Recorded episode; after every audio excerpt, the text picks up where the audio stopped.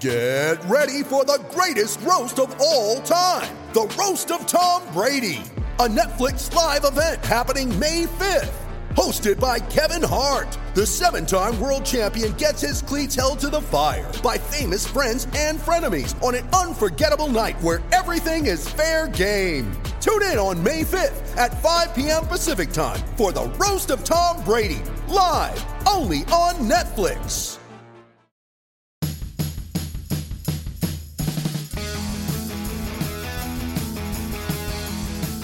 Hello and welcome to the Giants Splash. I'm Henry Schulman, Giants beat reporter for the San Francisco Chronicle.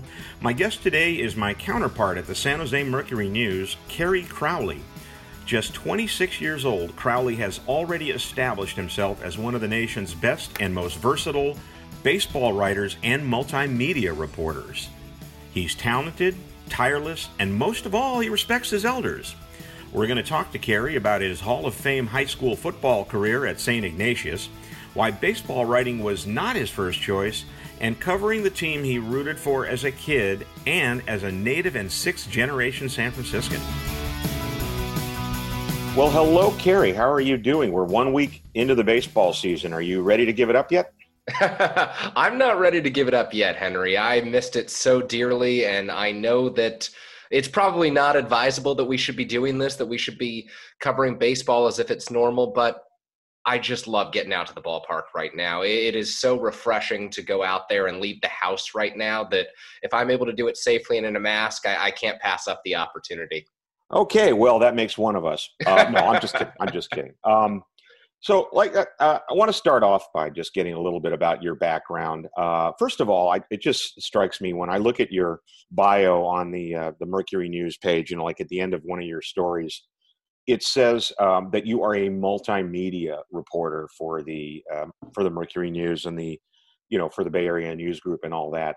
And, and I mean, this is obviously something that in my era we would never have. I mean, I have become a multimedia reporter, but the one difference is when I went to school you didn't learn anything but how to write and how to type, you know, and how to ask questions. Maybe um, you went to that, uh, that little school down there in the desert. What was that called? That what was it called?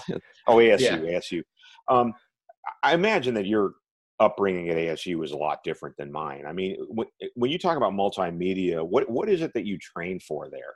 Well, for starters, Henry, I actually did not major in print journalism, which was an option when I signed up to attend the Cronkite School at Arizona State. I majored in broadcast journalism because I wanted to go on to television. I wanted to pursue a career in uh, TV as a sports anchor or as a play-by-play voice. That was my dream growing up. I always wanted to be the next Jon Miller, Dave Fleming, or Duane Kuiper. And by the time I was all set to graduate and get my degree, get my bachelor's and master's, uh, I quickly learned that I was not a very sought-after candidate in the world of broadcasting, and that the writing internships that I did on the side to kind of pay the bills in college were going to be my better bet to a career in sports journalism. And so I was definitely trained in terms of videography and shooting sequences, shooting stand ups, all sorts of different things like that. And play by play was really my passion when I was at school. So my formal written education came completely on the side from the internships that I did. And it was kind of funny how I ended up uh, pursuing a career in sports writing after uh, spending four years and, and a considerable amount of money trying to go into television. Yeah, and you know, you I mean, you do a podcast every day now. Which, uh, by the way, stop it. Just just stop it. Um, you know, recapping the, the game the night before, and if you listen to it, it's almost done like a sportscast where you're talking and then you cut into the audio from the um, you know, from the, the zooms that we do with the players and the manager, I, I would imagine that learning how to edit edit uh, video and audio when you were in college probably helps you in that regard, does it not?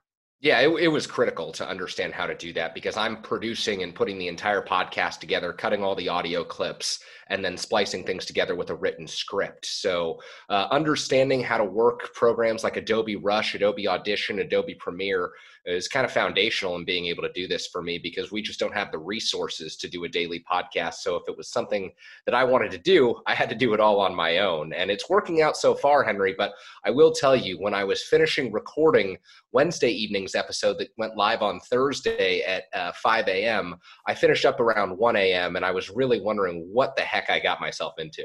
Yeah, well, I mean, now you're committed for the rest of your career. I mean, Yeah. that's, you know, that's the problem now. Um, yeah, I mean, uh, you just explained all of the different programs that you use, and what I heard was blah blah blah blah blah blah blah blah. But I'm sure that some of our younger listeners to this podcast will know exactly what you're talking about. And I marvel. I mean, even at the we we hire. I mean, the people we hire now are are multimedia reporters, especially for the Gate. Uh, well, not just for the Gate. I mean, for the online portion uh, of our our website you know we have online only only reporters and they better have video and audio experience coming in now going back to your broadcasting career it's probably a little known fact because you don't advertise it very often but you did do some play by play in baseball or at least some color work um, back east did you not Yeah, I was the play-by-play voice of the Bourne Braves in the Cape Cod Baseball League for two summers. And Giants fans might be familiar because I'm sure they've read your stories, Andy Baggarly's stories, Alex Pavlovic's stories, and, and uh, plenty of others who have written about all the Giants draftees who came out of the Cape Cod Baseball League. Buster Posey, Joe Panik, Brandon Crawford, Brandon Belt, Tim Lincecum. They all spent their summers there before they got drafted. And so it, it really gave me an opportunity uh, to ingrain myself in the baseball community, to get a handle on play-by-play broadcasting, and, and it was incredible because I look across the major leagues now, Henry, and the first base platoon that my Bourne Braves team was using back in 2015 was the left-handed hitter was Brendan McKay, who's now pitching and playing first base for the Tampa Bay Rays as a two-way player, and the right-handed hitting first baseman was Pete Alonso, who was the rookie of the year in 2019, and so five years ago, I was going out to elementary school fields or high school fields and calling play by play for no one with no fans in the stands and watching these guys uh, tear it up and ultimately become uh, million dollar bonus guys. Right, and uh, you know, of course, uh, the scouts love to go see the wooden bat leagues. They have them in the Midwest. They have it in they have one in, in uh, Anchorage, Alaska, in Alaska, Mhm. because uh, you know these guys are all hitting with uh, metal bats, and you can learn different things by watching them hit on uh, wood bats. Now, uh, you have been d- doing fill-in work at KNBR, uh, so you're keeping up some of your um, you know your uh, audio skills. Uh, I mean, do you still have a, a dream at some point to maybe do television or radio on a full-time basis? Oh, I think absolutely. That that would be my goal is to somehow do writing and radio or TV at the same time. I'd love to be able to cut back a little bit on writing and do a little bit more multimedia and cover Bay Area sports and the entire Bay Area sports scene like that. But right now, I, I just feel so fortunate to be filling in at KNBR on a uh, part-time basis. I, I'm actually doing Friday morning show at 5 a.m. So uh, the listeners uh, on uh, Friday morning will be treated if, if there are any at that time of day. So uh, I, I've really enjoyed it, and it's just a passion of mine to be able to talk about sports and, and to do it in the, the area where I grew up. Because quite frankly, Henry, I, I don't think that I would feel comfortable going into another market and talking about the local teams because I don't know their history and, and you can learn it, but you didn't grow up with it. And, and that's what gives me, in my opinion, a little bit of an advantage here in the Bay Area is I was born and bred in San Francisco. I grew up reading your stories in the Chronicle, John Shea's stories in the Chronicle, Bruce Jenkins and Scott Ostler were two of my favorite writers. And so to have that kind of foundational background w- was really critical for me to have, have the confidence to do this. I'm saying that I, I believe you're succeeding in spite of reading my articles. um, yeah, I was going to ask you about your your upbringing a little bit. Now, uh, you know, you're you're you're from a San Francisco family, obviously. Uh, tell us about your all-state uh, career as a defensive back at St. Ignatius High School. well, my career as a defensive back didn't last very long because I, I started there one game my junior year, uh, first varsity start, ended up having an interception, but the other team also realized that uh, if they attacked me on every play, their chances of scoring absolutely skyrocketed to an exponential degree. And so I moved over to the offensive side of the ball for my senior year and started at running back and we were okay. We went three, six, and one in the regular season. And in high school, you get into the postseason based on your strength of schedule.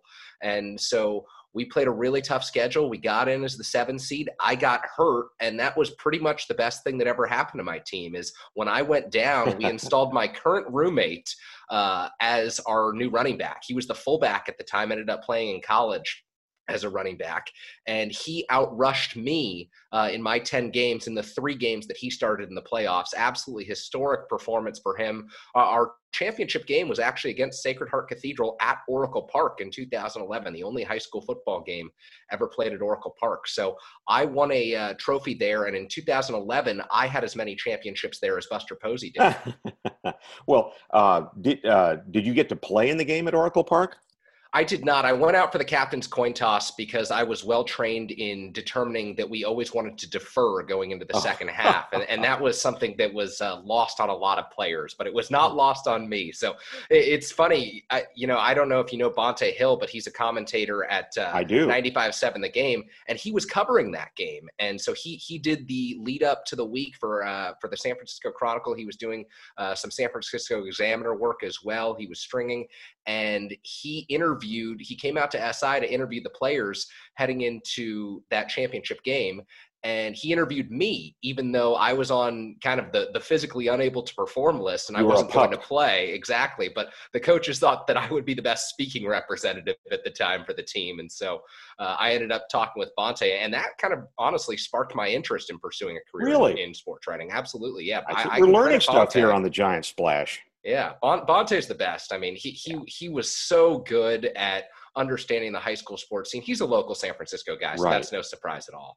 Right. Um, and uh, you separated your shoulder, I believe, is what you. Yeah, me, I did. I, se- I separated my shoulder. I could have gotten a cortisone shot and played, but not advisable for an 18 year old. And as we found out, not advisable for my team, as, as we just got so much better when I was off the field. Yeah, yeah, you're just too modest. Um, I mean, how many? I really how many don't know. Yeah, how many generations back does your family go in San Francisco? Uh, six. I like wow. to say that on my mom's side, I think it's six. On my dad's side, it's five. I like to say that we were here before the potato famine hit Ireland. So wow. it was right around that time. Yeah, they came right to San Francisco, and uh, it, it is it has been this way in the Crowley and Hayden families since the 1850s. Yeah, I, I don't know if we were uh, gold rush Californians or not specifically. My mom knows the whole family history, but we have been in the city forever. So there's a lot of pressure with the the uh, raising uh, of the housing prices here to, for me to yeah. stick it out and and make yeah. it seven generations. Yeah, I mean, I, I don't want to, you know, I don't want to get into too much of your personal life, but you live like it, I think in a house with 11 people out in the yeah, yeah, like exactly. Yeah. like um, I mentioned, yeah, yeah, yeah, There's there's five of us out here in the Sunset District. Wow, We're five blocks up from our high school, and uh, it was the, the two running backs who, who live here together. Yeah. Wow, Seamus Crowley coming around the uh, coming around the Cape in 1827. Um, wow, that I mean that's that's an amazing story because you really don't see a lot of sports writers uh, who ha- who are necessarily ingrained in the city that they're they're covered. I mean, uh, you, a lot of them come from other areas because they've done an internship and then and then they end up staying. Um, I mean, aside from the fact that you grew up reading Chronicle writers and Examiner writers and whatnot, is there anything about having grown up in the city that thinks that makes you think that um, you know, that makes you suited for doing the job that you have now? That's a good question. I think that just my family's history and my understanding of growing up and listening to my mom's stories of going out to Candlestick Park with her dad and watching Willie Mays and Willie McCovey and her favorite players growing up. And then my dad talking about, you know, Jerry Rice, Joe Montana, Bill Walsh. Uh, understanding that history before I was born really gave me an interest in that. But but the thing that I always go back to that gives me such an advantage around here is really having an intricate knowledge of the Muni system because my mom would put me on the uh, the L Taraval when I was growing up at 10 years old. She'd give me and uh, a friend a ticket to the game when no parents are, are giving their their kids that type of a freedom. But I loved getting on Muni. I, I was obsessed with public transportation when I was a kid, and, and I still somewhat am to this day. And she would put us on Muni. We'd go to the ballpark. We'd sit in the bleachers and watch the game, and then we'd come home and, and they'd pick us up from West Portal Station at 10:45 or 11. Yeah, you know, I mean, I talked to your mom once. She told me that she kept giving you one-way tickets to the ballpark, but you didn't get the hint. Um, do, yeah. Uh, before we go to break here, do you, do you remember your first uh, Giants game, uh, like the year and what happened? I do. It was June 11th, 2000, the day after my sixth birthday. Shawn Estes pitched, and he pitched in an interleague game against the Seattle Mariners, and he got shelled. And I informed Shawn Estes this last year when I was talking to him pregame at Wrigley Wrigley Field. We were just, you know, sharing stories about how I got into this and his thoughts on broadcasting. I said, you know, you actually pitched in the first game I ever attended. And he goes, Well, how'd I do? And I said, Well, you were just awful. I mean, you made it really hard to root for you. And I think that uh, he had a pretty good sense of humor about that. He, he does. So if I'm doing my math correct, if you were six in 2000, that would make you 16 now, right? Oh, wait, no. Yeah, 26, exactly. 26. 26. okay. Well, uh, we're going to talk uh, about the Giants now that we've got your history, and we're going to talk about the first week of the Giants season, and we'll get there right after this.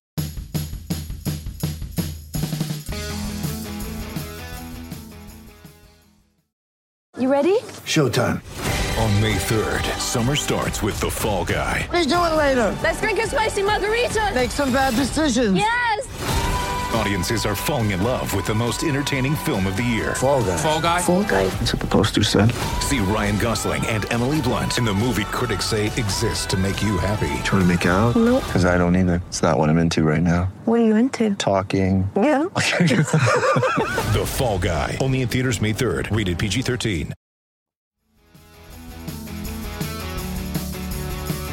Henry Schulman here from the San Francisco Chronicle on the Giants Splash with Mercury News, Giants beat writer, uh, KNBR voice, part time, Kerry Crowley. Uh, we're recording this uh, probably about uh, well about 13 hours after Mike Yastrzemski put one in the water to win the game. Uh, I was not able to get out to the park last night. I did watch the game, um, and I, I'm just wondering, first of all, what was it like watching a walk-off homer at home? Uh, obviously, a walk-off homer with nobody in the stands. Totally bizarre. Totally bizarre. I, I won't get over that scene, Henry, from Wednesday night because we were both at Dodger Stadium last Thursday for for the first game of the 2020 season. There were no fans. We knew it was going to be weird. And I still thought that there was somewhat of an energy in the air that night. Maybe it was, uh, you know, just the nostalgia for me of baseball coming back. Maybe it was the way the Dodgers were piping in the crowd noise a little louder. But I did feel like there was a little bit more energy, a little bit more intensity and life to that game. And so you get to the ninth inning on Wednesday night at Oracle Park. And the fog's rolling in. You don't feel like anyone's going to be able to knock one out of there. And then Mike Yastrzemski elevates and celebrates. And it was incredible to see the Giants pour out of the dugout and do their socially distant celebration and walk off the field. And that was it. You know, there's usually that that fans hang in the stands. There's the extended celebration. There's the on-field interview with Amy G. There was none of that on Wednesday night, and, and I don't know that I can completely capture that scene, or, or I don't know that it has sunk in yet that uh, this is the reality. hold on a second. I didn't hear anything you said. Elevate and celebrate. yeah, it just it did it did seem weird. So um, as we record this again, they're three and three, having split four games in Los Angeles and splitting the first two games against the Padres. Um, is there anything you've seen in the first six games, which is now, which is you know one tenth of the season, that leads you to believe that they could be one of the 16 teams that makes it into the postseason? That's a tough question because for I would say 80% to 90% of these six games, and I know we're dealing with a really small sample size, but for the vast majority of these games, I thought they've looked lost. I, you know, there were two games in Los Angeles where they didn't look ready. They came and got boat raced by the Padres, even though it was a 5 3 game. They never had a chance. It felt like on Tuesday night. And then for so much of Wednesday night, it felt like it was going to follow the same script. But Henry, this team has showed pretty impressive resilience to come back and win the final two games against LA after back to back blowouts and to have that late comeback win with Donovan Solano hitting the three run home run. That was so improbable on Wednesday night for Solano to go deep at Oracle Park. So the fact that they've showed resilience during the first week of the season does lead me to believe that this team can weather a, a storm. And the first half schedule is really daunting. It's really difficult. This next road trip uh, could make or break their chances, to be quite honest with you. But ten games, right? Yeah, exactly. But but the fact that they've showed this resilience is a sign that they you know, at least have to still be in consideration for one of those 16 spots, and it's way too soon to write them off. Yeah, I mean, uh, I'm gonna make a statement, and you tell me whether you agree with it. The strength of this team in 2020 is going to be its bullpen. Yeah, A hundred percent, I agree with that. And seven days ago, I would have completely disagreed with that. But there are a lot of young, unproven, and fearless arms in that bullpen, and these guys are tough. And when they're being used in in small opportunities to get three to six outs at a time, when many of these guys were former starting pitchers, I think that they're well suited to match up with some of the rosters that they're up against. Yeah, uh, and you know, I, I think personally too, the rotation once it sorts out, has a chance maybe not to be a top echelon rotation, but uh, you know, I mean, not not the worst either. Uh, because Gausman and uh, Smyly, who are both going to end up starting, I believe. Uh, I mean, they're they, they seem to they seem to be pretty good. They seem to have an idea, and they both also seem to be guys who could benefit from pitching here. I think Samardzija, uh, getting him on track the way he was last year is going to be you know interesting. And boy, Tyler Anderson last night kind of showed that uh, you know he maybe and, and Kapler talked about it that uh, you know th- these guys are trying to prove they belong in the rotation, and then an outing like Tyler Anderson's last night kind of let you know that he might have a shot. I mean, you you think we could see a rotation? I mean, it's my view anyway. Uh, you know, Cueto, uh, Gausman, uh, Smyly, Samardzija, and Anderson before a couple of weeks are out. I also would add Logan Webb to that mix yeah, because I yeah. think that by the end of the season, Logan Webb has the potential to be the Giants' best pitcher. I really believe his stuff is that good. But you're right about these guys in the newcomers in Gausman, Smyly, and Anderson. Smyly looks much more like the 2000 2013 2014 version of himself than he did in 2017 2018 well he didn't pitch in those seasons in 2019 when he Right. came back from injury and Gausman he's got the electric fastball if the split can land for strikes he can be good on any given night and anderson really impressed me on wednesday night because he had the rough outing in Los Angeles. I just didn't think he looked quite ready to face the Dodgers, but he he carved up that Padres lineup. He's so good with runners on base. I mean, that pickoff move is elite. And I, I do think that if they're facing the lineup two times through, and if they are limited to four or five innings at a time, and you turn things over to the bullpen, then this starting staff can be effective. If you're trying to get more out of them, I'm not sure that's going to work, but that's not Gabe Kapler's philosophy anyway. Yeah, did you like did you like Cueto's reaction? I mean, uh, we we had him on the Zoom, so you can actually see his body language before I, you know, before I finished asking the question in English, before Erwin even translated it. When I said, you know, how do you feel about this new thing where you don't face two times through the more than twice through the lineup? And he started doing things with his head, like he did. Like, you're really asking me this? Watching Johnny Cueto on Zoom is an absolute treat, and it reminds me I need to cut up some videos of, of Johnny Cueto on Zoom because I know. not only does he understand every question in English extremely well, he can also respond in English if he chose Right. to. His, his, Right. He's kind of mastered the language, and so it's funny that he still uses the translator, and, and I appreciate it because it's precise. But Johnny Cueto, yeah, I, I think that uh, the whole concept of throwing four to five innings at a time and only facing a lineup twice is something that he's struggling to wrap his brain around. And you could tell from the the squirm on the Zoom call that Squirm, it wasn't that's a good word. necessarily something that uh, that he agreed with. yeah. Um, so, have you gotten any Joey Bart questions at all? yeah, I, I think that uh, every five minutes there's a new Joey Bart question, Henry. Uh, what what is the the Joey Bart question that's on your mind?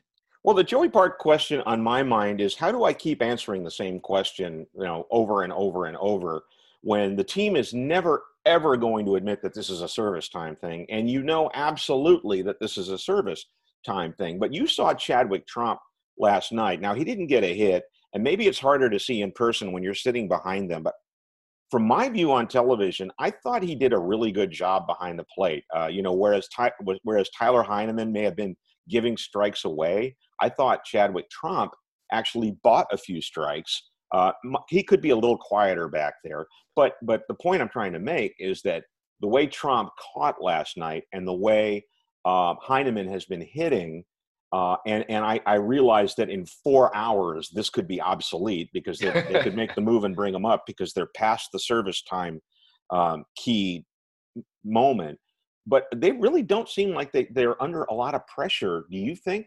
Agree that they're not really under a lot of pressure right now, based on on Heineman and Tromp to get them up here. Yeah, I, I don't think that it's a decision that has to be made today, tomorrow, or even by Sunday. I think that they can let Joey Bart take a few more at bats in the minor leagues and see a little bit more what they have in Chadwick Tromp. Because I agree with you, Henry. I actually had the TV broadcast pulled up in the press box last night so that I could see what Tromp looked like behind the plate. And he was easily the best defensive catcher of the trio we've seen Right. so far, in my opinion. I mean, he really did look like he had a knack for framing pitches that were on the edges of the strike zone. And I didn't expect that because all we've heard so far with Tromp is his bat is what's going to carry him potentially to the major leagues and potentially to a part time role. And so that was a pleasant surprise for the Giants. But with the way that Heineman's been hitting, with the way that they want to see Tromp behind the plate, I just think that, you know, you go ahead with those guys. And then four days from now, if you're not getting it, then you pull the plug and you go with Joey Bart for the rest of the year. But uh, I, I think that they're not under the same type of pressure that they were entering the season that they are right now. Right. Um, and, you know, uh, somebody on Twitter yesterday uh, said that uh, while all of us beat writers are are good, uh, that, you're, that you're you're his guy because you know you need a you need a, a voice for the young generation, and you're going to be the guy for for 20 years. And you know what? He's not wrong. Uh, I mean, because the rest of us beat writers are, uh, you know, I mean, we could still bring it, but I mean, our time is short, uh, probably. Um, and and I'm just thinking about you, perhaps in five years from now, watching a Giants team with uh, Patrick Bailey behind the plate, Joey Bart at first base, Marco Luciano, uh, Heliot Ramos, guys who aren't even in the organization yet, uh, who who they might sign internationally or draft high, uh, kind of making up the core of the next contending team of the Giants. Um, I, I'm just wondering if that excites you and you, if you'll be around long enough to cover that team. I think you'd have to ask the local employers if I'll be around long enough to cover this team Yeah. because you know every every day I, I think uh, you know there's uncertainty surrounding jobs in the media landscape and so I never like to get ahead of myself. It's it's honestly one of the reasons I really try and do so many different things. It's why I try to podcast. It's why I try to do a newsletter, that sort of thing, just to because if you're not adding value, you're going to be the first person that uh, that gets the axe when these hard decisions come and hard decisions have been coming in the media industry for 10 to 15 years and and longer than that and they're going to continue to come and so it's depressing in one way that you have to you know wake up at 7 a.m and write a story after getting home at midnight but at the same time i also feel energized by it because i really do love watching baseball i love covering baseball and and i love covering it in my home market. I i, I love being around people who have followed the team forever and who have long-term perspectives of the Giants organization. And so when they see that, uh, you know, the Giants maybe didn't put their their most competitive roster on the field in 2020 by keeping Joey Bart out, they're not afraid to call it out because they feel like as longtime fans of the team, uh, they're owed a competitive product and they they can say what they want. And I really do appreciate all the back and forth we have with people on social media, even though some of it uh, tends to devolve sometimes. Yeah, usually from me. Um, So- Um, so, uh, just last question here for you. You might have to think about this one for a minute because it's something all every one of us who's ever covered uh, professional sport probably has has thought about. Um, who is the one person, player, uh, coach, personality, or whatever, uh, when you when you finally met them because of your uh, role, you know, you're finally able to meet them. You, you kind of were a little in awe of. Is there is there one person you can think of? Yeah, I was Tim Lincecum. Uh, Really? Meeting Okay. Tim Lincecum at the 2019 Bruce Bochy send off, uh, I got to shake his hand and I, I got to have a conversation with him about, uh, you know, him coming up and, and me listening to his starts for AAA Fresno. I actually remember sitting around the, the computer and listening to the audio stream of Lincecum pitching for AAA Fresno against the T- Tacoma Rainiers.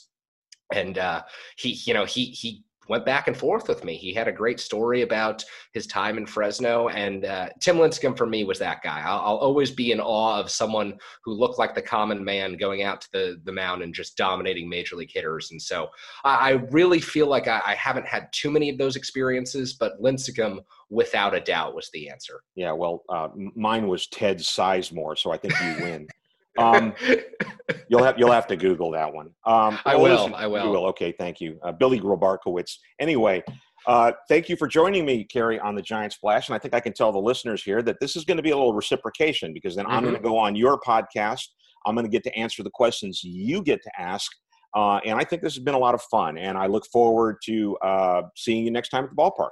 Well, in typical Henry Schulman fa- uh, fashion, I think this will be posted on the Chronicle website ahead of uh, my podcast on the Mercury News website. So I I- appreciate it, Henry. All right, thank you. Thank you for listening. John Shea and I will have many more Giant Splash podcasts during this strange and short 2020 season. The Giant Splash is a production of the San Francisco Chronicle. Podcast producers are King Kaufman and Alan Johnson. The theme song, Batter Up, was written and performed by Lauren Gold and Ray Eastless. Support The Splash and all of our great journalism by signing up for a Chronicle membership at sfchronicle.com slash pod.